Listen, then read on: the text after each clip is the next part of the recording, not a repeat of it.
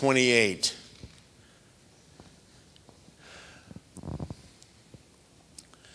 You know, um, when Israel was, those Jews from Jerusalem was taken into captivity, a part of that group was, of course, Daniel. The three Hebrew children were a part of that group. They uh, found themselves in the king's court. And, uh, but then Ezekiel was also carried away into captivity. And um, he wasn't in the king's court, but he was a prophet in a foreign country. Uh, and um, as I have uh, read and studied here in the book of Ezekiel, I've been reminded of the fact that God has a voice, a clear voice, even in the most adverse situation. Amen. He raised up Daniel. He raised up those, uh, those other young Hebrew children there to stand for God. And then Ezekiel was a prophet of the people. He was not in the palace, he was among the people, but he was a prophet who spoke to them.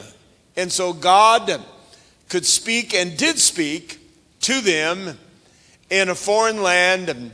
It should encourage us to know that no matter how we might feel like that we're in a foreign country in our world these days and how out of place we feel, that God still has a very clear voice, a very clear word that He can speak in this present situation. Amen. This is Ezekiel 28, and I'm going to read beginning with verse 11. Ezekiel 28 and 11. Moreover, the word of the Lord came unto me, saying, Son of man, take up a lamentation upon the king of Tyrus, and say unto him, Thus saith the Lord God, Thou sealest up the sum, full of wisdom and perfect in beauty. Thou hast been in Eden, the garden of God. Every precious stone was thy covering the sardius, topaz and the diamond, the beryl, the onyx and the jasper, the sapphire, the emerald and the carbuncle and gold. The workmanship of thy tabrets and of thy pipes was prepared in thee in the day that thou wast created. Thou art the anointed cherub that covereth, and I have set thee so Thou wast upon the holy mountain of God. Thou hast walked up and down in the midst of the stones of fire. Thou wast perfect in thy ways from the day that thou wast created till iniquity was found in thee. But the multitude of thy merchandise they have filled with the midst of thee with violence, and thou hast sinned and therefore I will cast thee as profane out of the mountain of God. I will destroy thee, O covering cherub, from the midst of the stones of fire. Thine heart was lifted up because of thy beauty. Thou hast corrupted thy wisdom by reason of thy brightness. I will cast thee to the ground. I will lay thee before kings that they may behold thee. Now you're probably thinking, what in the world is all that about? What is Ezekiel prophesying about? You have to go back a couple of chapters to chapter 25 to see that uh, even after Israel was taken into captivity, the surrounding nations around uh, Israel, they were mocking and making fun of the fact that their city had, that Jerusalem had been burned, had been ransacked, and uh, the temple had been um, destroyed. And so here's Ezekiel, hundreds of miles away, down there in Babylon, and the Lord speaks to him and says, Prophesy against those nations, prophesy against those cities that have said, Aha, or literally, they have laughed and made fun because of my sanctuary. That's verse uh, 3 of, of chapter 25. and he said, Speak against them, prophesy against them. Now, it's an interesting thing to me that God would tell Ezekiel to prophesy against them, and they're probably 800 miles away. But God speaks, and God's word is clear, and God can speak to any situation, and distance has nothing to do with the power and the effectiveness of God's word being accomplished.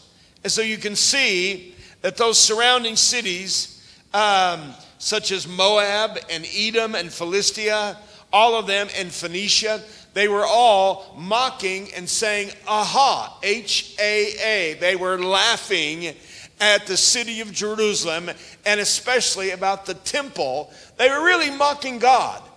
They were mocking the temple and, and mocking worship, and God said, You may be 800 miles away, but I want you to stand up and prophesy against those cities. And one of those uh, words of prophecy was against the king of Phoenicia, whose name was Tyrus. And that gives a little bit more of a clarity to chapter 28 because the first part of chapter 28 is describing this king, the kind of man that he was. It says that he was his heart was lifted up. That's verse 2. Thou hast said, I am a God. I sit in the seat of God in the midst of the seas, yet thou art a man and not God. Thou that set thine heart as the heart of God. You can see that this king was exalted and lifted up and proud. And God said, I'm going to I'm going to have Ezekiel 100 miles away to prophesy against you. And uh, I'm going to bring you down. I'm going to bring you down off of your throne. And, and, um, and then when, when it gets down to verse 12, now stay with me here for just a minute. We're going somewhere. When it gets down to verse 12, the text that we read, he begins to talk uh, again, he's talking about this king of Tyrus, but now it becomes not literally the king of Tyrus, but he's showing the comparison uh, to the devil himself, Satan himself. And so, starting there in the text that I read, King Tyrus is the devil. He's the literal devil. He said, You have sealed up the sum, or you are that one that was perfect, full of wisdom perfect in beauty. Thou hast been in Eden. We know that King Tyrus of Phoenicia was never in Eden, but we know that the devil was in the Garden of Eden. He was there. And then it describes him. He says, Every precious stone was in him. So you get this, this picture. Ezekiel uh, paints the picture under the inspiration of the Holy Ghost and he describes our adversary, the devil. How he is in all of these beautiful stones cover him, and how he is presented with perfection and wisdom, and what he was before he was exalted, before he was lifted up in his, his pride. It says he was the anointed cherub. I believe he was the one chosen and uh, was probably uh, the chief of all of angelic beings. And you talk about beautiful. Uh, his covering was all of those, those stones and that ornament. And then it says that, that um, um, the workmanship of thy tabrets and of thy pipes was prepared in thee in the day that thou was created. So, as a part of his being, that there was tabrets and and pipes, which literally the word tabrets is describing like a like a uh, like a tambourine or a rhythm instrument, and um, uh, the pipes was like a a like a musical instrument, like a wind instrument. You talk about an amazing being. This is a picture of what Satan was before he was lifted up in his pride and he fell. Wow. That's right. Some believe that, that, uh, that Satan was the heavenly worship leader, uh, the tabrets and uh, uh, the pipes was in the when you were created. That's what it says. He was the anointed cherub or the one that covereth or protected. And he said, I've sent thee so that thou wast upon the holy mountain. Thou hast walked up and down in the midst uh, of the stones of fire. Thou wast perfect in thy ways from the day that thou was created till iniquity was found in thee. Now, it's a mystery uh, how that Satan fell in his sin. But let me tell you, pride is a powerful thing, and pride is what brought him down. He was beautiful, he was this amazing creature created by God, beautiful and amazing, and, and uh, lifted up in his pride, and iniquity filled his heart, and then he was cast from heaven, is what the Bible says. Uh, that you will be cast out of the mountain of God. And again in verse 17, I will cast thee to the ground, I will lay thee before kings. And so this is a description. Let me tell you, Ezekiel is down there in captivity, but God is giving to him a revelation of who our adversary is, of who our enemy is. And uh, I just wanted to remind you tonight um, that God has given to us tools and power to defeat the enemy of our soul. Satan, the enemy of our soul.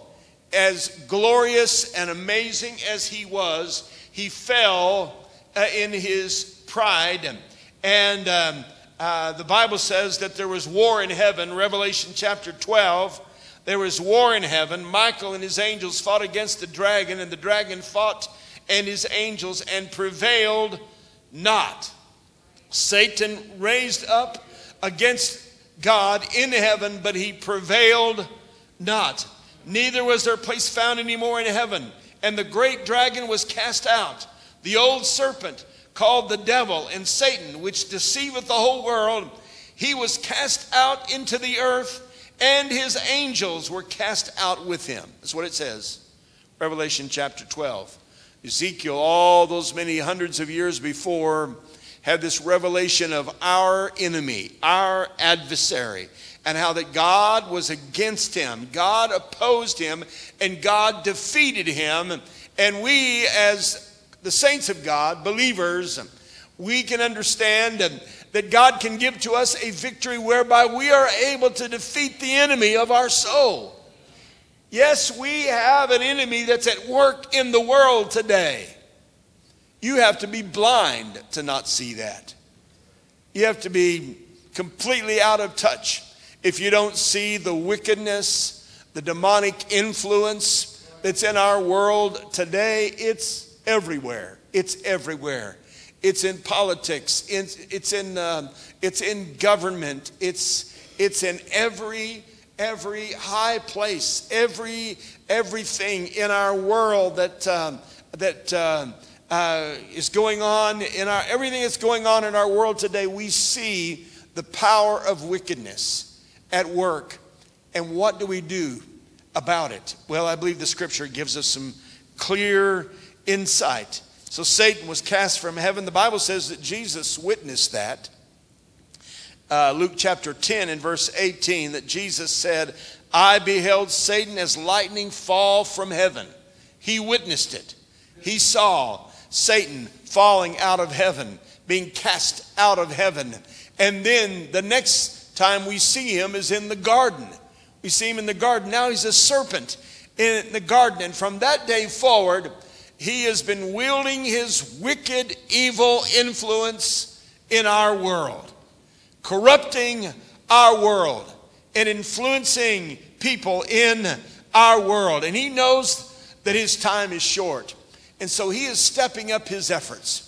He is he knows that his time is short and so he has come down with great vengeance and power against the people of God and in our world and in our nation right now there is demonic activity everywhere you look.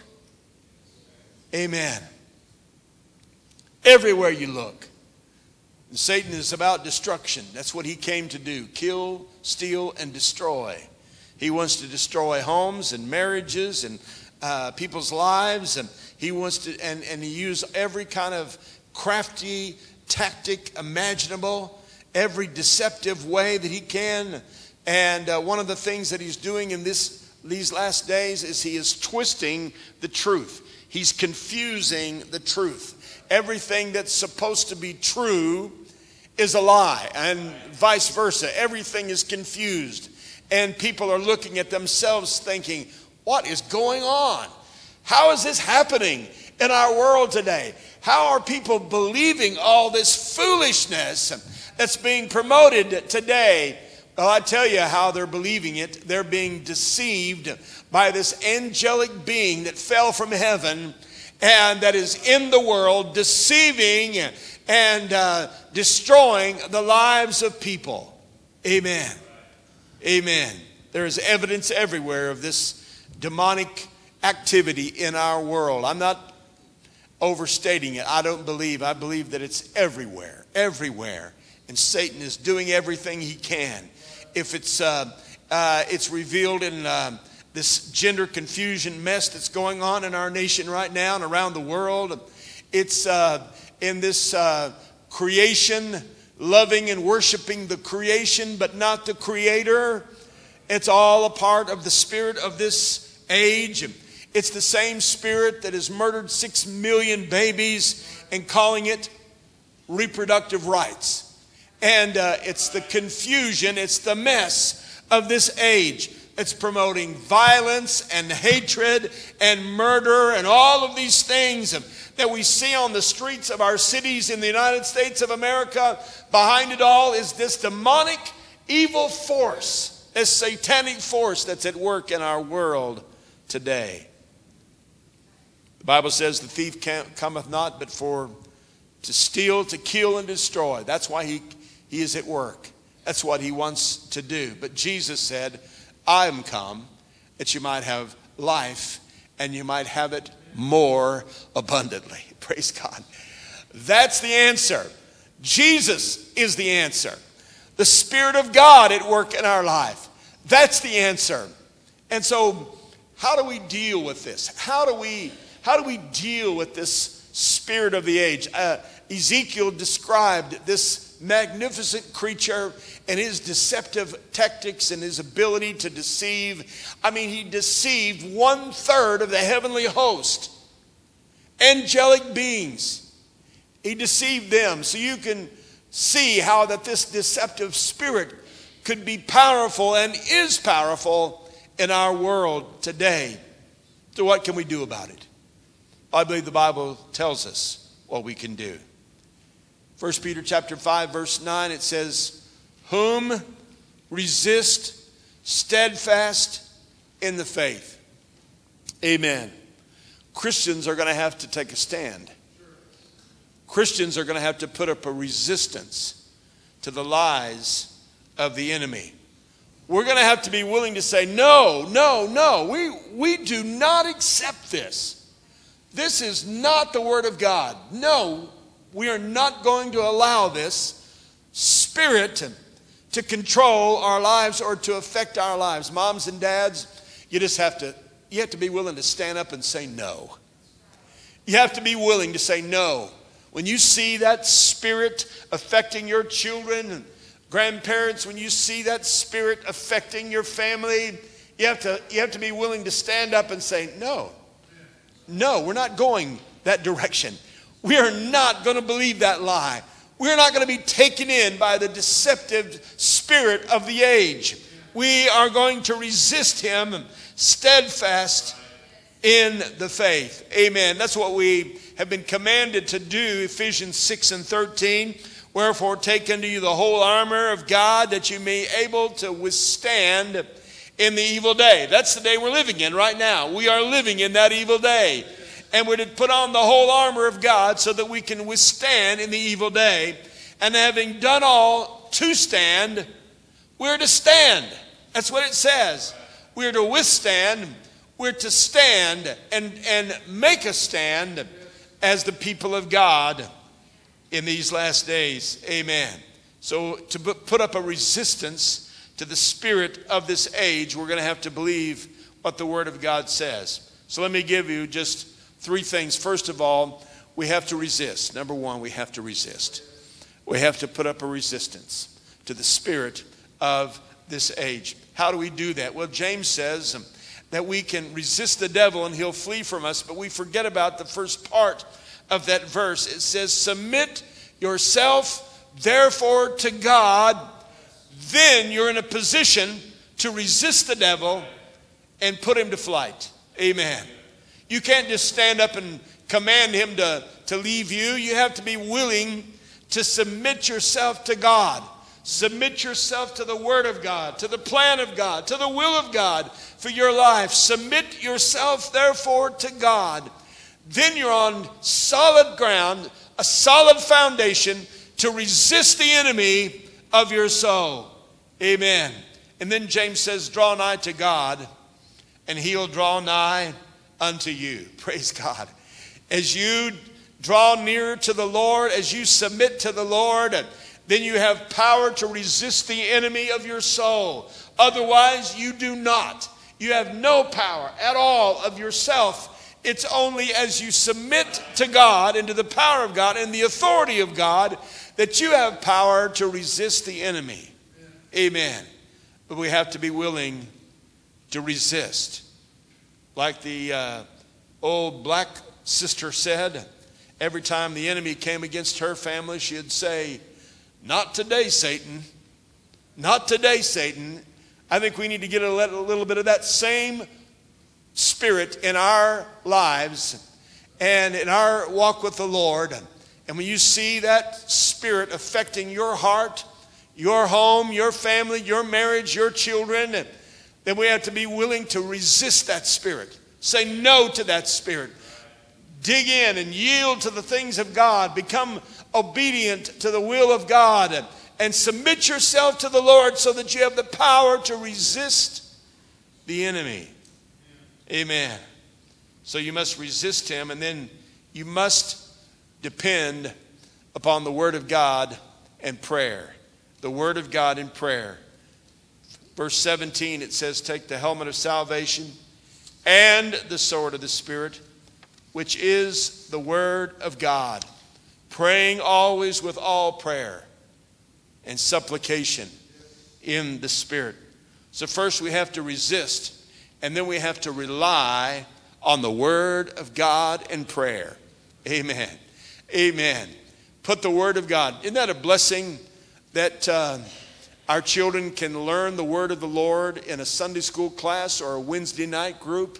They can learn scriptures. They can go to a Christian school and they can learn the word of the Lord, memorize it, put it in their heart, and uh, that will equip them and give the power, give them power to be able to, to resist the enemy of their soul once the word of God is, uh, is invested in them and planted in their minds and in their hearts. Then they'll have power to resist the enemy.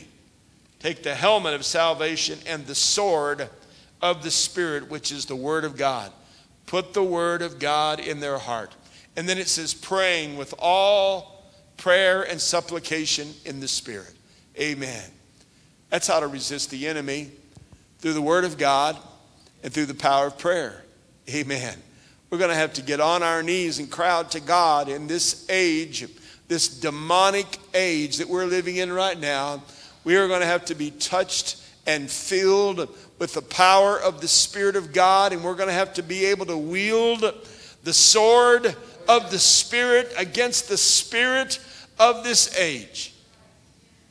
Isn't it amazing that Ezekiel, down there in the midst of all of that uh, situation of captivity, that God was speaking to him, telling him, You pronounce judgment on all these cities, and this one particular one, Tyrus, who's the king of Phoenicia, that he's just like the devil, and that he describes the enemy and describes what he is and his deceptive powers and warns us of, uh, of all of the tactics of the enemy through pride and destruction. Amen. And we can resist the enemy and we can rely on the Word of God and the power of the Spirit of God. Amen. that we need to remember. There's the three R's here for tonight. The three R's resist the devil, rely on the Word of God and prayer, and then remember, remember all those wonderful things that God has done in your life, the way that He has worked in your life. Remember that greater is He that is in you than He that is in the world. Amen. Remember who you are, who you belong to. Amen. Sure, I, am not glorifying uh, the enemy here tonight. I just want to give you a little reminder that we've got an adversary, but God can give us the power to defeat this enemy.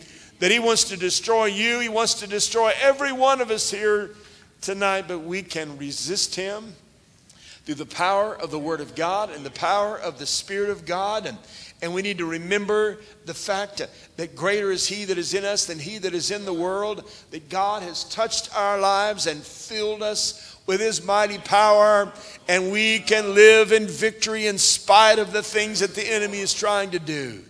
Amen. Let me tell you, the enemy is after your life, your soul, your family, your home, your marriage, your ministry. He wants to destroy every one of us. That's what he would love to do.